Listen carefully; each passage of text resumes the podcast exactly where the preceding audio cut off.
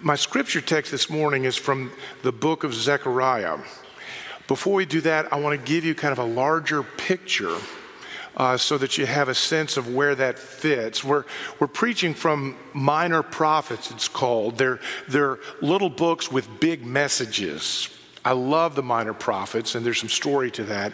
But I feel like every time we read from one of these, I want to give you some sense of context and its setting. So let me start by reminding us, real quickly and pictorially, about the big storyline of Scripture. It's real easy to have a favorite verse and to get so focused on that verse that you think that's everything God has to say. God revealed the gospel in a bigger narrative, in a story, and you want to remember that story. Otherwise, you're so focused on this that you miss the big thing. The thing that I want you to remember about the big storyline today is that the promise passes on and it expands. We're given a promise, the gospel, and it's meant to pass on as well as expand. And you see that. This is the storyline through the whole Bible. It begins in Genesis with the promise to a person named Abraham. He believed, and it was credited to him as righteousness. So he was saved. He was brought into covenant relationship with God the same way you and I are. Faith responding to grace.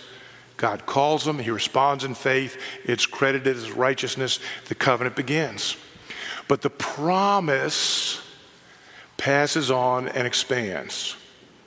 His son passes it on to his sons and the family of Jacob. Jacob, whom I chose, it's now a family. Jacob has 12 sons. That becomes the people of Israel, eventually an entire nation. And that's where we are when we read Zechariah. We're centuries into this expanding family of it called Israel and their history as a nation. But the next place it passes on and then expands is with the church of Jesus Christ in mission. And that's the whole New Testament. But even that will continue to pass on and expand to every tribe and tongue and nation. That's why we send missionaries out.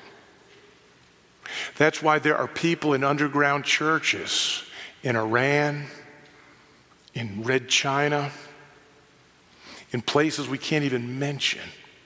It's because the big story is this the promise passes on and expands.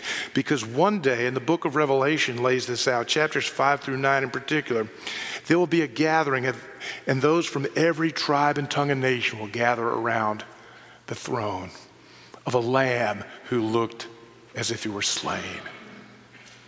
So, this is the big storyline. Zechariah is towards the end of the people of Israel as a nation. We are in the time of the Church of Jesus in mission. But it's one story. It's about how God reaches out by grace, we respond by faith, and it runs through all of this. So this morning, I hear the word of God. I'll be reading from Zechariah chapter 8, verses 9 through 1. Uh, in your Pew Bible, it's page 733. It's often kind of hard to find those minor prophets, but I want you to be able to dig in. Hear the word of God. This is what the Lord Almighty says. Now hear these words Let your hands be strong so that the temple may be built. This is also what the prophets said who were present when the foundation was laid for the house of the Lord Almighty. See, same message.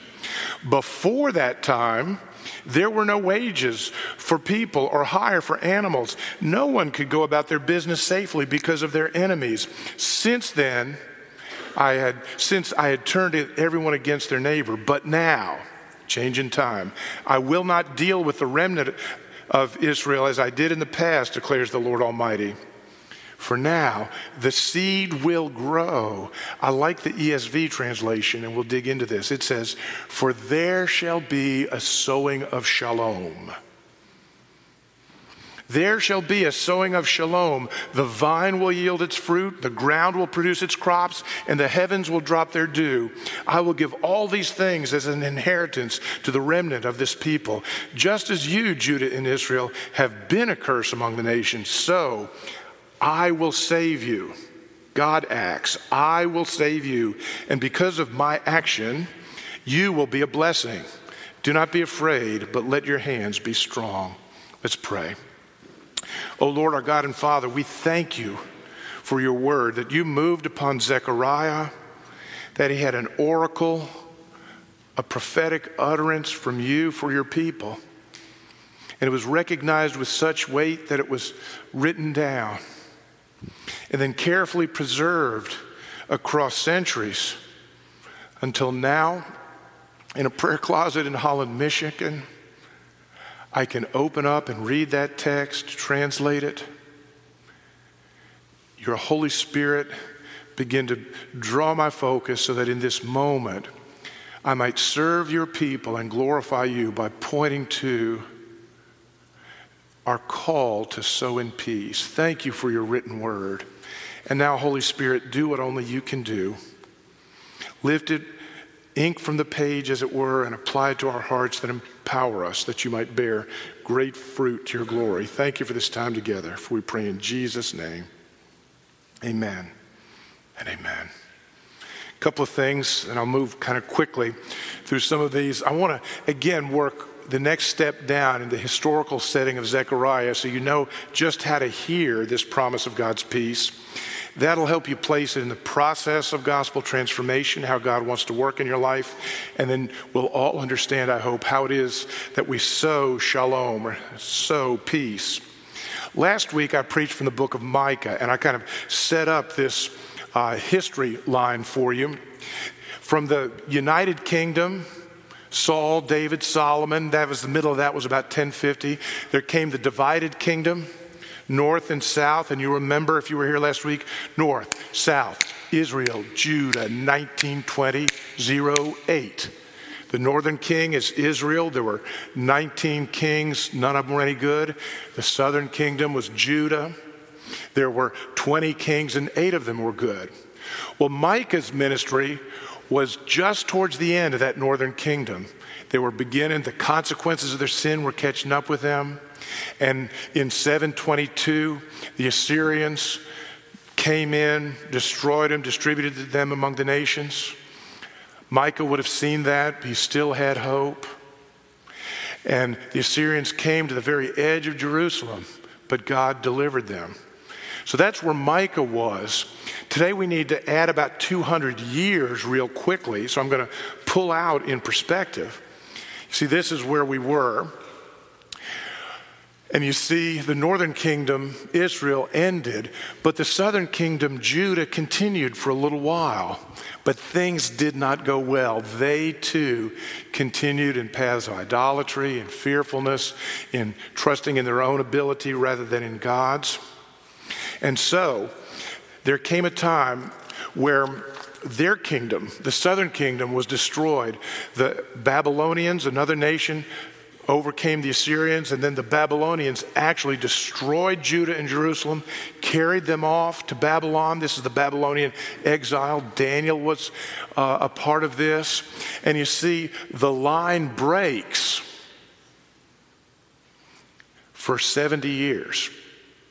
And then in 538, a man who had been named King Cyrus, who'd been named hundreds of years before, the prophet Isaiah says, I'm going to raise up the Assyrians. They'll be governed by King Cyrus. He will bring you back. There wasn't an, Assyria or a Babylon. There wasn't a Cyrus. But 538, what God said would happen, happened, and they came back. The Babylonian exile was back, the southern kingdom returns, and this is where Zechariah is, about 20 years into the return. You'd call Zechariah, Haggai, and Malachi post exile prophets, and that's what we mean by that. They're people who've been brought back from the exile, they're from the southern kingdom, they have a hope. And if you can get out and kind of get that flow of history, you're going to see the process of gospel transformation writ large into the history of Israel. You'll see the process by which God wants to work in your life and continues to work in the lives of all his people, just in the way he worked in that people, Israel and Judah. You see, things begin by recognizing our sin Sin has consequences. Sometimes my life is so miserable, I'm frustrated with the consequences. Well, I need to ask, what's the sin that's leading to the miserable consequences? Sometimes our sin and the consequences go on for so long that there's a moment of judgment. The northern kingdom, Israel, sensed that as they were conquered by the Assyrians. As a southern kingdom, Judah would face the judgment of God. They were drawn off into exile. But the pattern is the same sin with its consequences and in judgment. That's truth, friends. My brother in law would not serve his patients if, when he read that x ray, he said, no need for me to tell them about their cancer. Let's just leave them happy. This is where it starts sin, consequences, and judgment. But that's not the end of the story with the God of this book, because there comes a moment of redemption. Judah would be taken from exile back to Jerusalem. The exile would be over. God had promised it, He did it. So there's redemption and rescue and release. Now, what happens when I face consequences, found God's redemption? Get back to my business? No. The third step in this process of gospel transformation is fruit bearing. Having been brought back into relationship now by His grace, I can live out His kingdom. See, sometimes we need to get this focus on God's big actions in history Otherwise, we can't see the forest, the whole big thing, because we're so focused on the trees. We're, we focused on small bits and missed the big picture. And that's the big picture that's underlying the history of Israel. Let's go back to that. Imagine if you thought of all of this as the season of sin, consequences, and judgment. There's up times, there's down times, yes, but overall, it's headed down. Sin and its consequences lead to judgment. There's exile for Judah. That's part of the narrative of the text we're looking at today. But there comes redemption and release. God says, The time is up. Now, I will take you from exile. We'll go back to Jerusalem.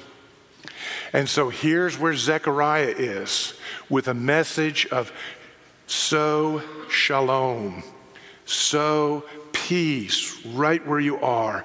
That is God's work. So you see these three steps sin, redemption, and fruit bearing. This is how God has worked in his people through the whole scripture. This is how God works in us.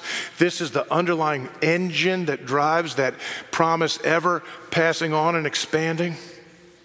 We see it in the nation of Judah's history. I want you to get that picture. We, so I've moved quickly with those graphics. Just get that. There's a step one, a step two, a step three. Now, how do you get to step three? You start at step one, you go to step two, and you get to step three. My brother in law talks with his patients who've had an extended life because he sliced them with a knife. They wouldn't be alive if they hadn't faced their cancer, done what was needed, and entered life. We're called to face our sin, to deal with it. Not just my behaviors, but the roots of those behaviors. And this is really tricky. If we see our sin, and we respond with shame, oh, I'm such an awful person. No, no, no, no. Not shame, the gospel of God's grace. That gospel of God's grace, like surgery, leads to life. Confession, repentance, fruit bearing. That is the work of God. You've seen it in Israel, Judah's history here. I want you to see that. And for many of us, I, I can kind of draw out my personal history in this. There was a, a time where I was just a church going teenager. I'm not even going to go into details. God blew up my life. There was judgment, consequences of my sin and separation from Him. He interrupted and introduced Himself to me. And then there's been a time of fruit bearing for years, I thought of that as a linear process. I'm outside, I hear the voice of Christ, I'm now inside. Now that I'm inside, work hard, do good, don't chew or kiss girls that do. Whatever the law is at your state in time, better get to work being that. It wasn't until much, much later that I began to realize that this flow of gospel transformation that we see in Israel's history, that I saw in my own, was not meant to be a one, two, three. It was meant to be the ongoing ebb and flow of life. I would dare say the daily experience, maybe a better word would be the regular experience of every believer. You see, across the journey of life, as we learn from Judah's history, as we begin to reflect on ourselves, and then as we really let the light of Scripture and the voice of the Spirit show us deeply, what should happen over time for all of us is a deepening sense of our own brokenness, met by the gospel, not by shame, so that there's an ever increasing vision of the cross and what it provides for us and an ever growing fruit bearing of the Spirit. See, that was the big history view of Judah. That's how God wants our lives to live an ever deepening awareness of our own brokenness, met not by shame, but an ever increasing vision of the cross that God is able. And out of that, an ever growing fruit bearing of the Holy Spirit. I used to think that maturity in Christ was linear, that you just keep on, now that I've faced my sin, now that I've heard Christ, I just keep working on getting better. For years, I thought my duty as a pastor was to understand what the scripture was saying, to do it, and then to get you to do it yourselves. Imagine my discovery when I saw that the scripture tells me I am to depend on Jesus. And He will take me deeper. His cross will get ever bigger in my hope. And He will be the one who bears fruit love, joy, kindness. Yes, Bill, kindness, gentleness, self control. It's Him at work. It's Him at work. And that's what's going on here in these minor prophets.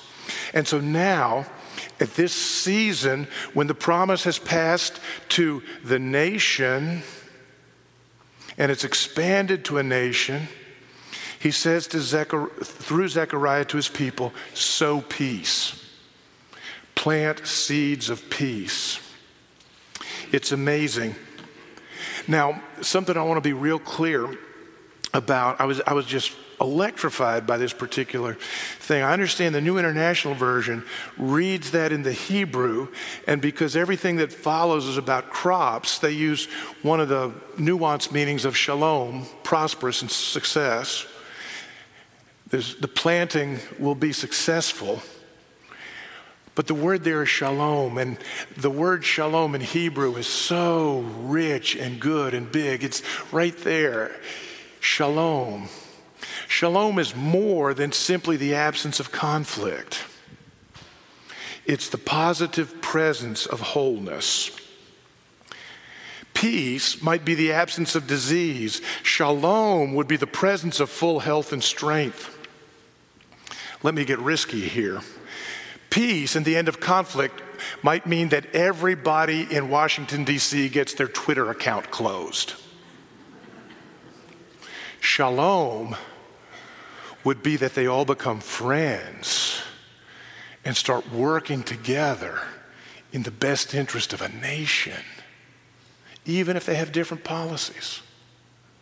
See the difference between peace and shalom? Peace, there's no more shootings. Shalom, there's no more fear or reason to be frightened. Shalom is so much more. When we've faced our sin, experienced God's release, He calls us to be people of shalom, to plant, to sow not just our desires, but his fruit, to sow shalom. He'd said this already while they were in exile. Jeremiah 29 I know the plans I have for you. Pray and prosper in Babylon. Because as the city prospers, you'll prosper. So, shalom. And in this text here this morning, it really is extraordinary. It's about the presence of God at work through God's people to sow shalom. Listen to how these things work. Zechariah 8 3. I'll hit some text from chapter 8 in Zechariah. This is what the Lord says I myself will return to Zion and dwell in Jerusalem. Then Jerusalem will be called the faithful city, and the mountain of the Lord Almighty will be called the holy mountain. Why? Because God is there, He's present. present. The tragedy for Israel is not that the nation was destroyed and carried away from Jerusalem to Babylon. It was not their loss of statehood or political power. The tragedy in Ezekiel 10 is that the glory of the Lord left the temple. That was the problem. And the solution is seen in Ezekiel 43. It's pointed to here in Zechariah 8. The glory of the Lord returns. It's the presence of God. Out of this presence, look at what flows. It's amazing. There's a blessing in the crops. I'll read Zechariah 8, 12 through 13. The seed will grow, the vine will yield its fruit, the ground will produce its crops, and heavens will drop their dew. The economy of an agrarian people will work and be fruitful. Listen to this difference in their neighborhood. Zechariah 8, 4 through 5. This is what the Lord Almighty says. Once again, men and women of ripe old age will sit in the streets of Jerusalem, each of them with cane in hand because of their age. The city streets will be filled with boys and girls playing there. That's the vision. Peace, shalom is sown. That's what it looks like in a neighborhood. Internationally. This is what the Lord Almighty says. This is Zechariah 8:20. Many peoples and inhabitants of many cities will yet come, and the inhabitants of one city will go to another and say, Let us go at once to entreat the Lord and seek the Lord Almighty. That's where He's present. We've got to go find Him. I myself am going. Will you go with me? And many peoples and powerful nations will come to Jerusalem to seek the Lord Almighty. Friends, as we live this cycle of gospel transformation, seeing our sin, finding the grace that overcomes it, sowing shalom, the fruit of God's work in our life. This is the hope for our community. It's not our policies. It's not us as a voting bloc. It's us as the people of God. If the tragedy was that the glory of the Lord lifted up,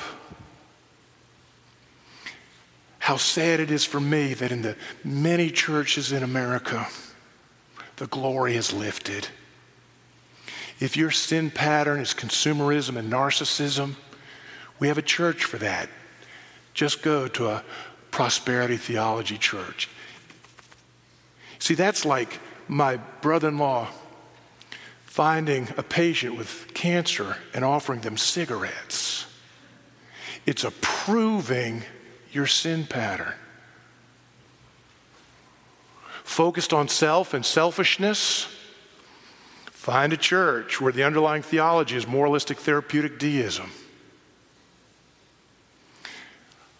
Friends, the problem is that the glory of the Lord has lifted from his people. May there be a return of God's glory and of the gospel of his hope that lets us see our brokenness, his provision, and then his willingness to bear fruit in us and then through us. That is the hope.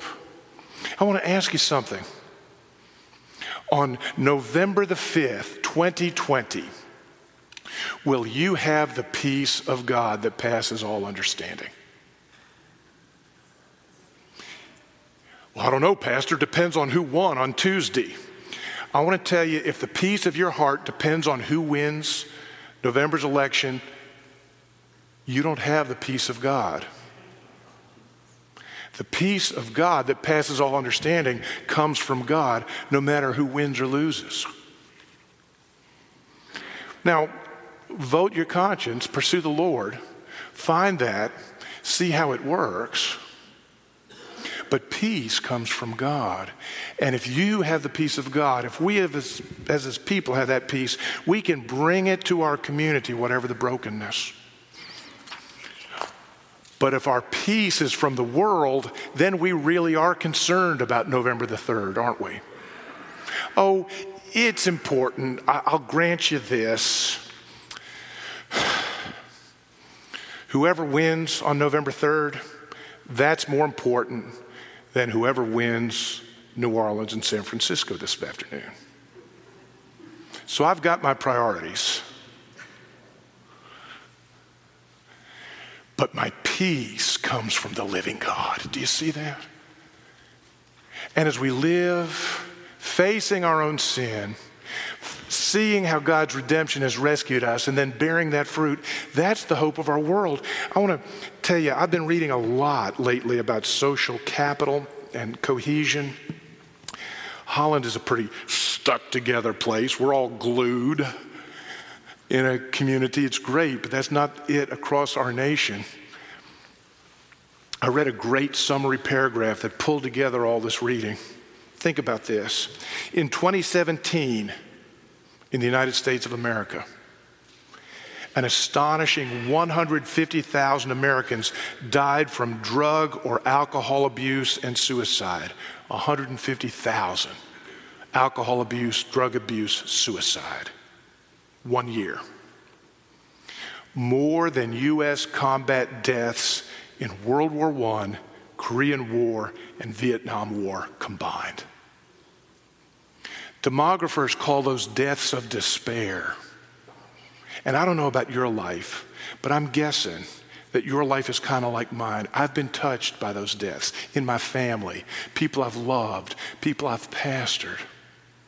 There is a heartache in our world that won't be solved by a policy change. But if the glory of the Lord returns to his people, and we begin to live into all that the gospel is, and if we sow shalom, that shalom will change everything. 150,000 people struggling in 2017. God wants to work in us on their benefit for 2020 and 2021.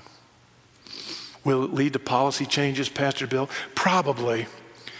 But I want to tell you until that change happens in us, we cannot take it to a world that is desperately waiting to hear. Let's pray. Father in heaven, I thank you that you have loved us deeply. That even where our lives are broken with sin, that you are not surprised nor put off. But in the fullness of your mercy, you meet us, and Jesus is our hope. Move that hope deep into our lives and bear the fruit by your Holy Spirit of your peace. And in that peace, send us to a fearful, broken, angry, unforgiving, crazy world with a message not of ourselves, but of you. When peace, like a river, attends my way. I want to sing that as a meditation before communion. So just remain seated. When peace, like a river, attendeth my way.